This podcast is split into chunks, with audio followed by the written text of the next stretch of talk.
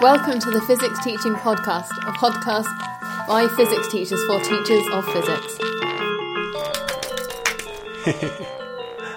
That's our number one listener introducing the podcast. My daughter, who I've sent across the pond, uh, who is with Patrick Kaplo, representing the podcast.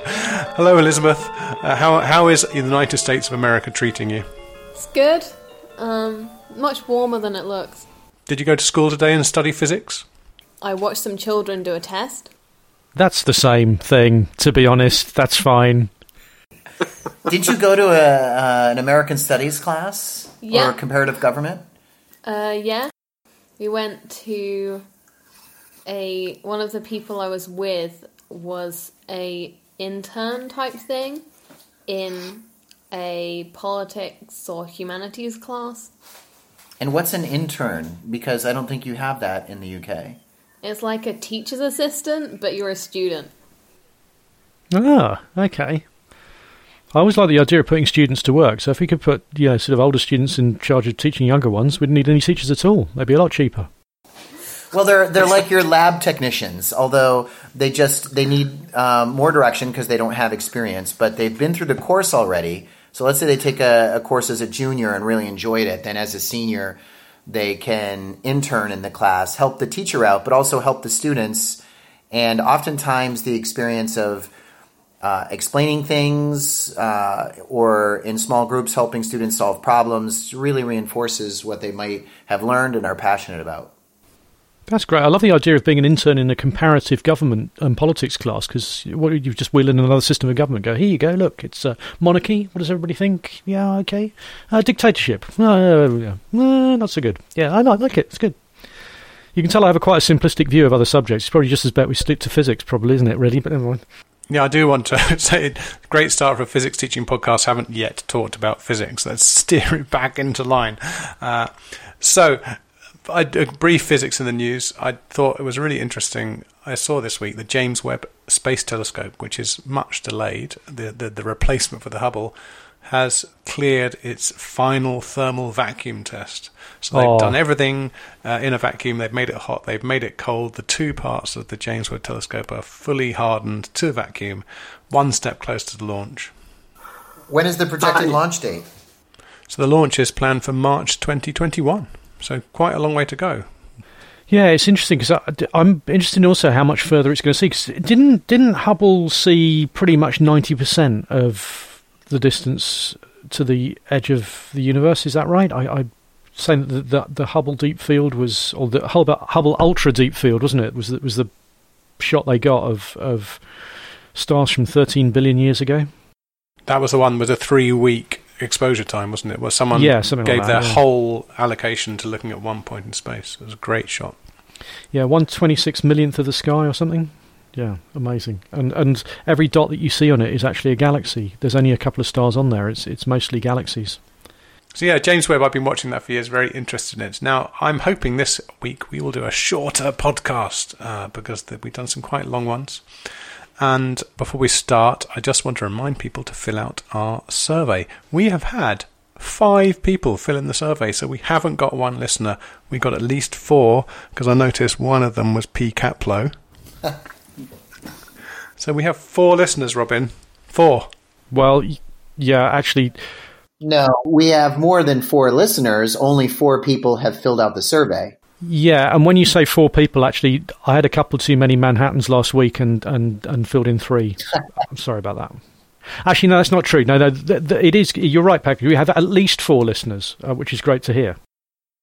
Yeah, I think they're real people and they made interesting comments. And uh, one of them is influencing what I want to do today, which is when we started the podcast, one of the things I thought we would do is we would talk about the way we did some core practicals. We've hardly done that at all. We've done practicals in memoriam and we've done uh, the challenge labs. But I thought it would be interesting to talk about the different ways we do some of the core practicals, and I have just finished teaching this, so it's worth something that we can talk about. I thought we could talk about how we find the young modulus. Hmm. Yeah, it's it's a good one. Is that in, on the American spec, Patrick? So, not really. Um, I don't think many American physics classes would cover Young's modulus. And I think that most of the time, it, it's in uh, physics textbooks here, but I think most of the time it would be relegated to like an engineering mechanics class, maybe in first semester of university. So that's a great start for the first practical I'm going to press on. Well, yes, except that, that uh, Hooke's law is a thing in the Oh, States. absolutely. Yeah, for sure. And so I think that a lot of what we talk about could be modified um, in a way to only explore Hooke's law, but uh, the kind of stress strain curves um, are, are uncommon. That doesn't mean that they don't happen in high school level physics. Uh, maybe they just are infrequent, but certainly they're all over um, university physics. So hopefully, what we talk about will be useful if you're teaching Hooke's law. So yes, uh, how do we teach the young modulus? I have a question for you. Uh, I, I don't. I'm obviously Patrick. You may not have done this, but have you ever done it vertically, Robin? It's or you always see pictures in textbooks of two wires hanging next to each other, one fixed and one with a, the scale that slides up and down. Have you ever Yeah. ever done it vertically? Only tried it once, but couldn't get the blooming thing to stop swinging long enough to take a reading. It just it was Exactly. of os- oscillating gently back and forth. It was, yeah. Oh, yeah, exactly. I look at that. I think, how can that possibly work unless there's somehow forced? How do you stop it swinging and, and affecting the reading? I've never tried it vertically, uh, and you've you've you've you've fed all my prejudices there. I always do it horizontally. Well, except that you know our hero, the Rev, does always uses the vertical method. So maybe we should um, we should drop him a line and ask him. Yeah, the Rev would do it vertically. He'll, he'll Of have course. all sorts of excellent reasons behind it. I mean, it must be possible. It must be possible, and hopefully the listener will email us and give us a an idea of how to do it vertically. But I, I, I, I've been working for some years to getting it to the point where it's easy to do. There's the minimum faff, and it can be an individual experiment. And I think I've got there now. So, uh, do you think it'd be worth me just talking you through it? Well, I think this is really interesting because the, the idea of, of kids being able to do the, the practical on their own, you, you know, effectively, you, you've got it to the stage where the equipment's cheap and uh, common enough that every child can have their own apparatus, and I think that's really intriguing. That's a real breakthrough for me. That's a really exciting way to do it. So, yeah, it'd be great if you could talk through how to do the low rent equipment version of, of the Young Modulus Practical. It'd be really good.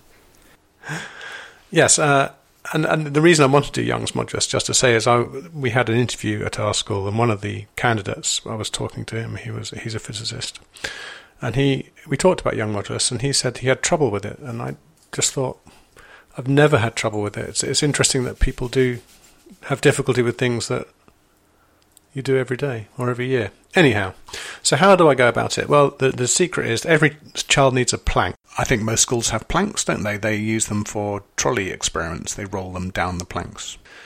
So I have a plank of wood a little over a metre long.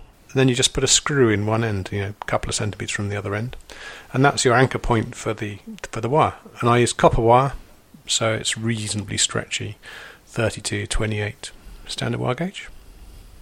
hmm And then I don't use a pulley. I thought for years you need a pulley for the wire to go over the end.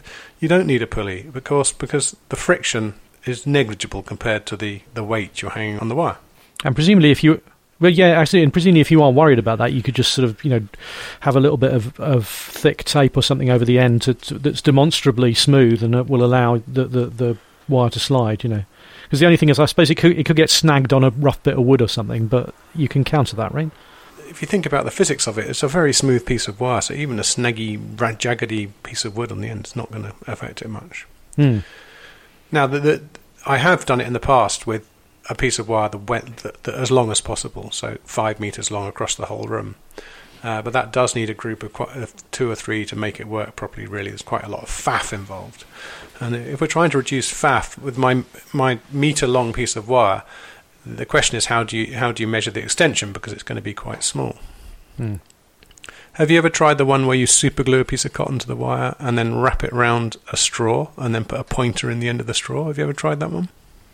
I tried something similar, I think, where we tried to put a pointer on the um, on on the, the, the wire, and then there was all sorts of things like trying to make the angle, uh, sort of trace out an angle on a protractor and all sorts. But um, I think um, that there is a better way. Yeah, the, the twiddly wire, I've tried that. It, it, it's such a good idea, but it's faff. It's so hmm. faffy. You want something that's hmm. low faff. And I've been working uh, a few, a couple of years ago. I thought, why not use a vernier for and put a vernier on the wire? And I started off just hand drawing it, putting hmm. ten marks in nine millimeters by hand with a sharp pencil. And that worked pretty well. It was quite hard. And then this year, I had the eureka moment, and it was actually after we talked about the my string experiment that, that you can just reduce a ruler to 90%. So this, this I think, Patrick. I don't know about you, but for me, th- this is where there's a touch of genius in this. He takes a ruler and photocopies it at ninety percent, and then uses a centimeter, which is now got ten marks within 0.9 of a centimeter, as his vernier scale. That's pretty cool. Uh, it's cute, isn't it? I do like that. Yeah, no, that's a great way of doing it. And I, I was trying to wrap my head around this. Um, could, but but it's about measuring really small differences in length. So measuring the height of the slotted mass above the floor would not be as precise. Yeah, and that swings around. You have all the same problems of swinging around. I'm trying to to do a very very small measurement because with the the copper wire I used, it, I think I used 28 today. It was it, the diameter is 0.27 mil. That will stretch, start to stretch and, and give and slip at about 12 newtons. So I'm doing an experiment that I want to keep, you know, with the, with the one hanger with 10 newtons on it, Mm. uh, and the extension of that's going to be, you know, a mil maybe. So, and, and, and using a vernier, obviously, it's great practice for them. I, I don't know how it is in the, in the states, but at A level here, they have to learn to use a vernier. No, I, I don't see that piece of equipment very often in the lab. Um, So no, it's and, and it's a great. Every time I have used it, I often have to train the students uh, in advance. So I think it's a great skill to learn.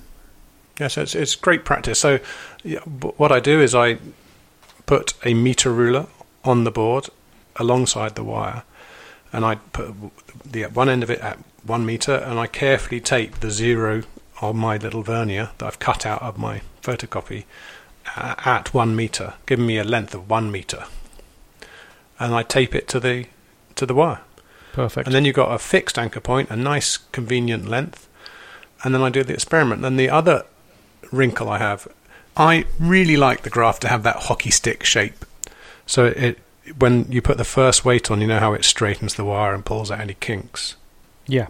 I like to talk about that. So I I use a 10 gram the hanger from, from you know when you have you have the the 1 newton hanger with 10 10 gram masses on it. Yeah. I just tension the wire with a 10 gram hanger, so it's really sloppy. Mm. And then that the fir- that's their zero, and then their first weight gives them a nice yank and sorts it out. Uh, and then you can do the experiment really sweetly with the, the 10 newtons, and you just make sure that the your little vernier is gliding along on the on the on the ruler scale. I ha- I do find you need to put an, another ruler under the wire so that the vernier is at the same level, you know, height off the desk as the as the ruler you're using for your scale. Got you. Yeah. Actually, I've missed out a step there, haven't I? Because once you've measured your meter length of wire with your meter ruler, you have to move that meter ruler up to allow for the extension. So the vernier will be on some random point on that ruler at about, you know, your first point might be 922.7 millimeters. And I do find you have to put another ruler underneath the wire so the, the, the vernier scale is the same height as your ruler you're using as the scale. Now, funnily enough, saying that, even talking about it now, I realise, of course, you could photocopy the ruler at 100% for your scale and you, at 90% for the vernier scale, and then they could both lie flat on the, the board uh, or even just over the top of the desk. So I'm always refining it, I'm always thinking about it. It's, it's a shame you can only do it once a year. Yeah. So that's how I do it. And then the the, the really important thing I've I've learned over the years, the kids drop the weights onto the hanger. Yes. Not very good, not very helpful. So the, you you have to teach them to put them on very carefully and slowly. So the Yeah. behavior of the wire should be elastic. So if they drop it on, other than disturbing the apparatus, it should return to its original length. No, or am I missing something? No, you're right, but um, the this stretches at such a small weight that if it's close, like if they got six on and they drop a, a newton on down the hanger, it can put a big jump in their results. Okay. And how many data points typically do you have them do? So, how many different weights are they attaching? Well, the the guidance for A level is more than five, fewer than ten, and that's what I stick to. Uh, if they if I'm going to get them to stretch it though, I will I'll get them to go up in twos maybe, or just go up to 13 newtons. You know, thirteen is not so much, uh, and- and it will start to give at around 13, and that's when it's fun, isn't it? Because the they take a reading and they double check it and it's moved. Hmm. With a vernier, that's so clear you can see it moving so clearly. And so, what do your results look like? Do you get like very clean linear functions so that your students can then do a regression? Or this is a great application of you know science skills. Do they do a regression? Do they just pick two points? Do they draw the line of bef- best fit and then calculate the slope of that? Like, wh- what's your what's your experience been like? You're going to have to tell me what you mean by regression. Well, um, using a computer to uh, put in all of the different XY data points and give a, give you a uh, slope of uh, of a linear function. So it's using all of the data points instead of just two. Best fit line kind of thing. Yeah, well, that's difficult with Excel, isn't it? Because you've got to tell it the points to use. Because on my graph, of course, you've got the hockey stick. It depends what the, the point of the lesson is. Going back to last week's podcast, if my the point of the lesson is gathering the data, I would just let them put it in a spreadsheet. Yeah, I have to say, I, I think one of the nicest things about Young's modulus is if you're introducing kids to uncertainties for the first time, this is a great experiment to analyze because there's a lot of measurements that you get uncertainty from. There's the original length of the wire with an uncertainty, there's the diameter of the wire that has an associated uncertainty. Then, of course, there's your extension of the wire that has an associated uncertainty. And once you've compounded all these together, what you find at the end is that all of the uncertainties can go hang compared to the uncertainty in the extension of the wire, which as a percentage is enormous and thus affects your young modulus result more than anything else. Uh, and the uncertainty in everything else is fairly much negligible compared to that. Uh, I, I neglected to mention when I was telling you about it how I avoid the wire uh, destroying your eyes when it snaps. How do you do that, Robin? How do you make that safe? Do you have your students wear safety glasses in the lab for that? Absolutely, get them to wear safety glasses. Uh, that's that's a definite. But even then, Yes. it could whip and cut them. So how how do you stop that, Robin? How do I stop it whipping? Yeah. Uh, well, I, to be honest, I used to get mine to wear glasses. It was the only time I ever really almost had a serious accident because one of my students did almost take their eye out with a young modulus wire snapping, and so I used to get them to wear glasses. That's all I did. Yeah, that's that's not what I've been taught. Not the recommended thing. You definitely wear glasses, but the wire can certainly whip and cut you. Uh, you know where your glasses aren't. And th- there's a very simple solution. You just put cardboard on top of it. So you take a bit of cardboard and you bend it slightly, and then you rest it on top. And then if it breaks, the energy goes into the cardboard, not into you. Got you right. So I put on mine. I'd put three: one near the end, one in the middle, one near the the hanger. And then if it breaks, the energy is taken. It, it'll wrap, it will wrap round the um, cardboard, and it will be made safe. And that has it, it definitely works. That's Cool. No, that's good. good makes a lot of sense. tip. Yeah. I've seen it done with sellotape as well, but again, that's faff. You know, it just takes time to put sellotape loops, and they stick to the wire, and then you worry that's affecting it. Whereas this, just three little bent bits of cardboard, bump, bump, bump, and you, Mhm. you've reduced the faff. So, you know, this the setup on this is so quick. You can show them it's set up, and it's so obvious how it works, and then off they go. The main the main faff is attaching the vernier so it, and lining it up with the the ruler. That's great. It's so simple, so accessible, and it sounds like something uh, most physics teachers could do. But isn't there like a, uh also a, uh, another piece of equipment like a micrometer using? Oh no, we haven't talked about how we do the diameter of the wire, have we? Well, if you haven't got a micrometer, of course you can use the standard wire gauge and look up the diameter. But uh, for A level in the UK, a micrometer is an expected piece of equipment. So yes, we use a micrometer to get the diameter. Which is another great, um, you know, skill to learn. Yeah. Yeah, and that's definitely it's again one of the skills that they have to learn in England. Uh, is using a, a, micrometer, and I always like to show, to show them. I, I, I break the micrometers before I get them out, so the zero they got massive zero errors, and then teach them how to zero a micrometer. They all wonder what those little tiny spanners are. How do you how do you mess them up before you give them just to show that the calibration is the step is important? Like what do you do to them? Well, the micrometer has you can adjust the zero in a micrometer pretty easily if you have the right little spanner. I take all the spanners, little spanners out of the boxes because they get lost over the years. So you just stick it in the hole on the micrometer and yank it around so the zero's at 46 or something. Okay. And then either that you let them treat that as a zero error, but that this would this wouldn't be on the same day. You know, I do a lesson on how to use a micrometer. So then I teach them how to zero them. Yeah, so you, you put the spanner in and you yank it around until it lines up with zero. It's quick and easy. What are your percent differences uh, for Young's modulus in the copper wire that you're using? And uh, how much variance is there, you know, uh, in uh, in in the in the alloys that you can buy? I mean, it's not pure. I assume it's not pure copper that pure copper wire that you're buying? I'm certain it's not because I'd never get the young modulus of copper when I do the copper wire, the allegedly copper wire.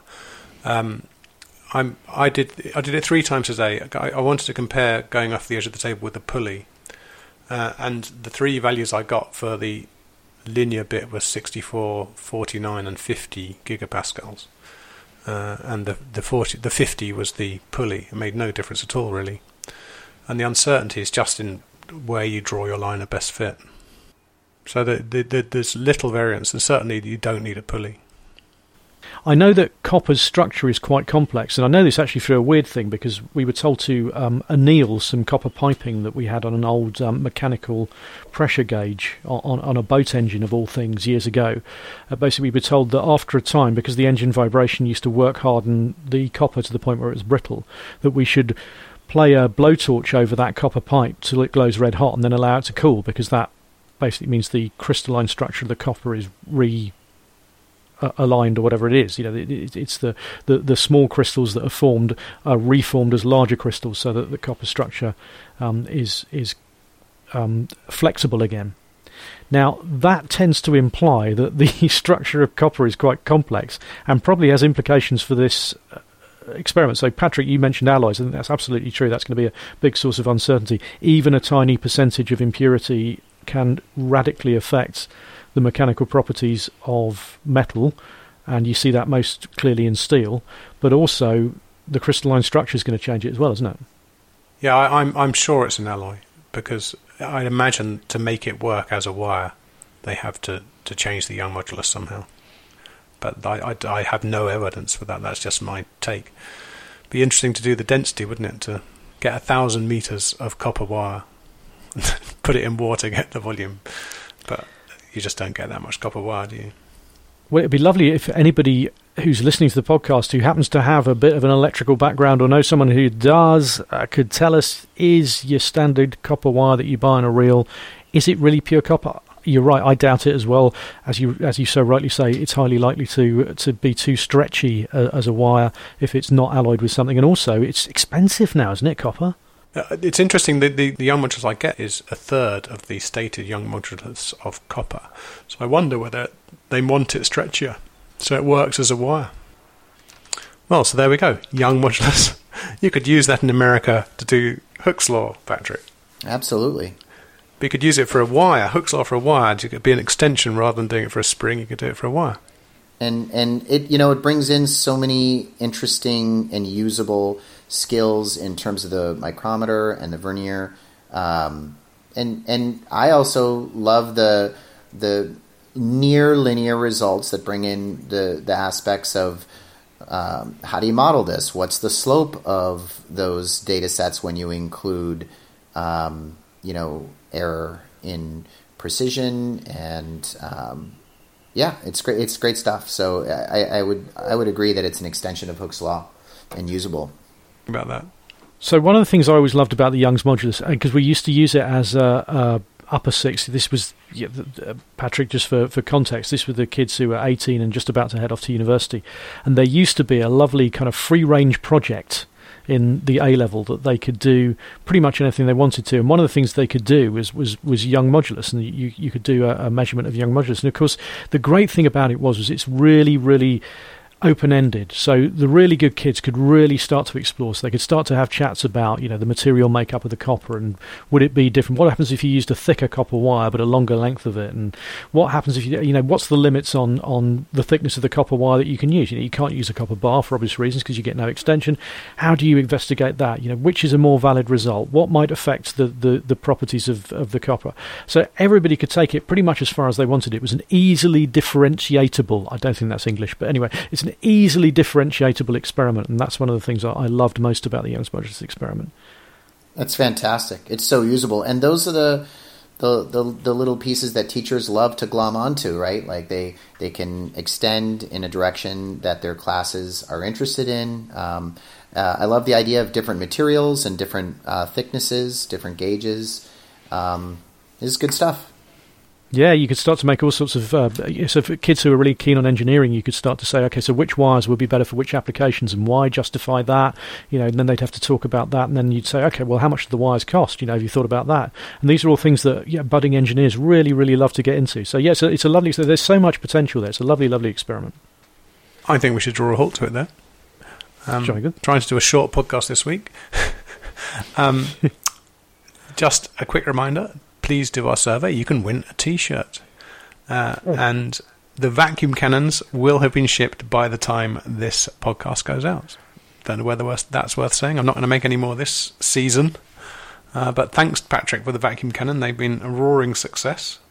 The mischief that you can get involved in with just a vacuum pump and some projectiles. Hmm. yes. Um, Yes, and one of the suggestions in uh, someone who's done the survey is uh, more on practicals and more on the, the lost practicals. I thought mm. that hmm. was interesting. The, the practicals that the, the Rev will know about and that we've forgotten. Would be interesting yeah. to, to chat to him and, and, maybe if people can suggest to us practicals to talk about and mm. and and demos, of course, demos. Uh, but I think we we tend to use practical for the class doing it and demo for us doing it, don't we? So mm. the lost demos and practicals that we can talk about. We need people to suggest to us what to cover. The lost labs. That's the way to go. The lost labs. So you can contact us. Email contact at thephysicsteachingpodcast.com. Twitter at physicstp. And those are the most popular ways people contact us. The third way people contact us is through the website. Nearly all the pages on the website, the.physicsteachingpodcast.com, has a contact form at the bottom. Just type a little message in there. That's it. Keep filling in those surveys. Yeah, we want to hear from you. Even if you've never listened to the podcast before, tell us what you want to hear. And to get to the survey, it's the.physicsteachingpodcast.com slash survey. What are the chances? What are the chances? It's the end of the academic year, and I think it's a great time for teachers to start thinking forward about next year and what changes they want to make to their programs. And so it's a great time to ask those questions. Ask teachers around the world who have done different physics practicals, and um, you know, we I think we can uh, pool our resources and get great ideas out there. Yeah, I, I, it would be great if people have a way they do a core practical to come on the podcast and tell us about it. I, am I'm I'm really happy with the way I do Young Modulus. I think it, I, I've not seen other people do it.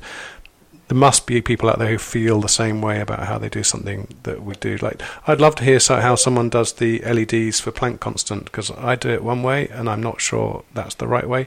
Actually, on Twitter, someone tweeted uh, this week about how you can see the flashing light on a remote control with a webcam or a mobile phone. Mm. Apparently, not mm-hmm. iPhones, funnily enough. And then someone mm. tweeted, oh, "This is genius." When I do the Planck constant, I get one more data point using an infrared LED in their mobile phones. How cool is that? yeah, good one. That is a great idea. That made me so happy. Anyhow, let's call a halt there. Um, so, thank you very much Patrick, for looking after my beloved daughter. We're having fun already. It's like full time, uh, you know, we get to, to, to figure out what the differences are in language. Like it's it's uh, once every twenty minutes. I'm like, wait a second, back up, back up. Explain that to me. anyway, we digress again. Thanks a lot, chaps. I'll speak to you next week. All right, guys, have a good one. It was good chatting with you. It's been great. Thanks ever so much. Thank you for listening to the Physics Teaching Podcast, our first go at talking about a practical in depth. I think we missed quite a lot out, such as how to calculate the Young modulus, but I'm sure you all know how to do that really. Please continue to fill out the survey, it has helped and has guided us. We can see that people do like hearing about practicals, so look out for more chat about those soon. Because I was worried that we hadn't explained the practical properly, I did actually make a video which you can find on YouTube. If you search YouTube for the Physics Teaching Podcast, you should be able to find it. It's called Young Modulus, the Physics Teaching Podcast. The podcast is presented by Robin Griffiths, Patrick Kaplo, and me, Thomas W.P. It's produced and edited by me, Thomas W.P. Please don't forget to fill out the survey. We'll close it in a week. As we go to press, we've had 17 responses, and you can find it at the.physicsteachingpodcast.com slash survey. Thanks for listening, and we'll speak to you next week.